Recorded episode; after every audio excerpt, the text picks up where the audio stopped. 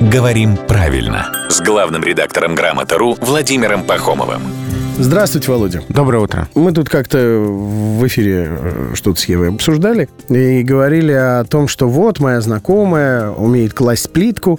И сразу вопрос от слушателя. Прям, «Пум, Доброе утро. Подскажите, пожалуйста, плитку кладут или укладывают? О, И ведь как бы вроде и так, и так можно. Да, я слышала и то, и другое. да. А и так, и так И правильно? так, и так правильно, И конечно. неважно, плитка это в ванной и комнате или м, в качестве асфальта ее укладывают. А, И ту, и другую плитку можно и класть, и укладывать. Но представляете, еще мы будем различать плитку в зависимости от того, где она лежит, и сочетать с ней разные глаголы. Но все-таки не, не настолько в русском языке все детализировано. А, хорошо, а с ребенком тогда я укладываю спать или я кладу спать ребенка?